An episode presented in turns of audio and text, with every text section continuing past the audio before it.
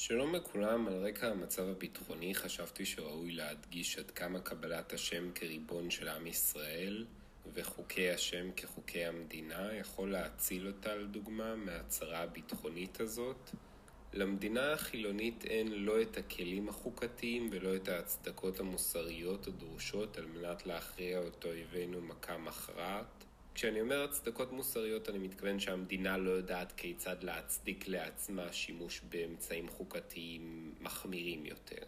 חוקי השם כגון עונש מוות לרוצחים, כפי שהשם ציווה בספר שמות, פרק כ"א, פסוק י"ב, וגם דיני המלחמה שהשם ציווה על עם ישראל, כגון להרוג את כל הגברים של העיר האויבת שמחליטה להילחם איתנו, כפי שכתוב בספר דברים, פרק כ', פסוק י"ג. אם אלו היו החוקים של מדינת ישראל, היינו יכולים לגמור איומים כמו דאעש מהר מאוד בשיטה הזאת.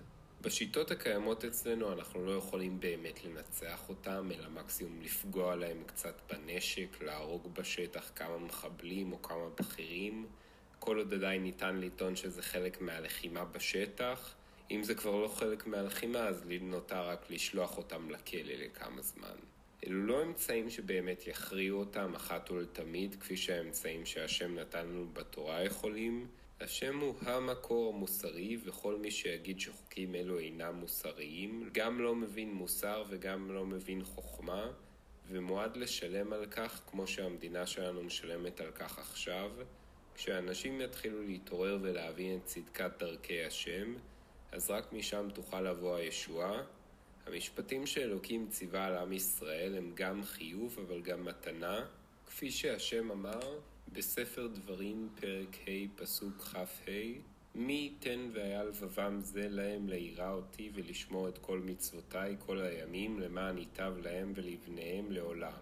וכשהערתי על החוכמה של החוקים הללו שהזכרתי מקודם, נזכרתי גם בפסוק בספר תהילים פרק י"ט, אה, פסוקים י' עד י"א משפטי אדוני אמת צדקו יחדיו, הנחמדים מזהב ומפז רב ומתוקים מדבש ונופת צופים.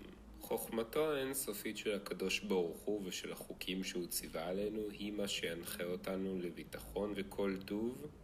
תודה שצפיתם, הרבה ביטחון ובריאות.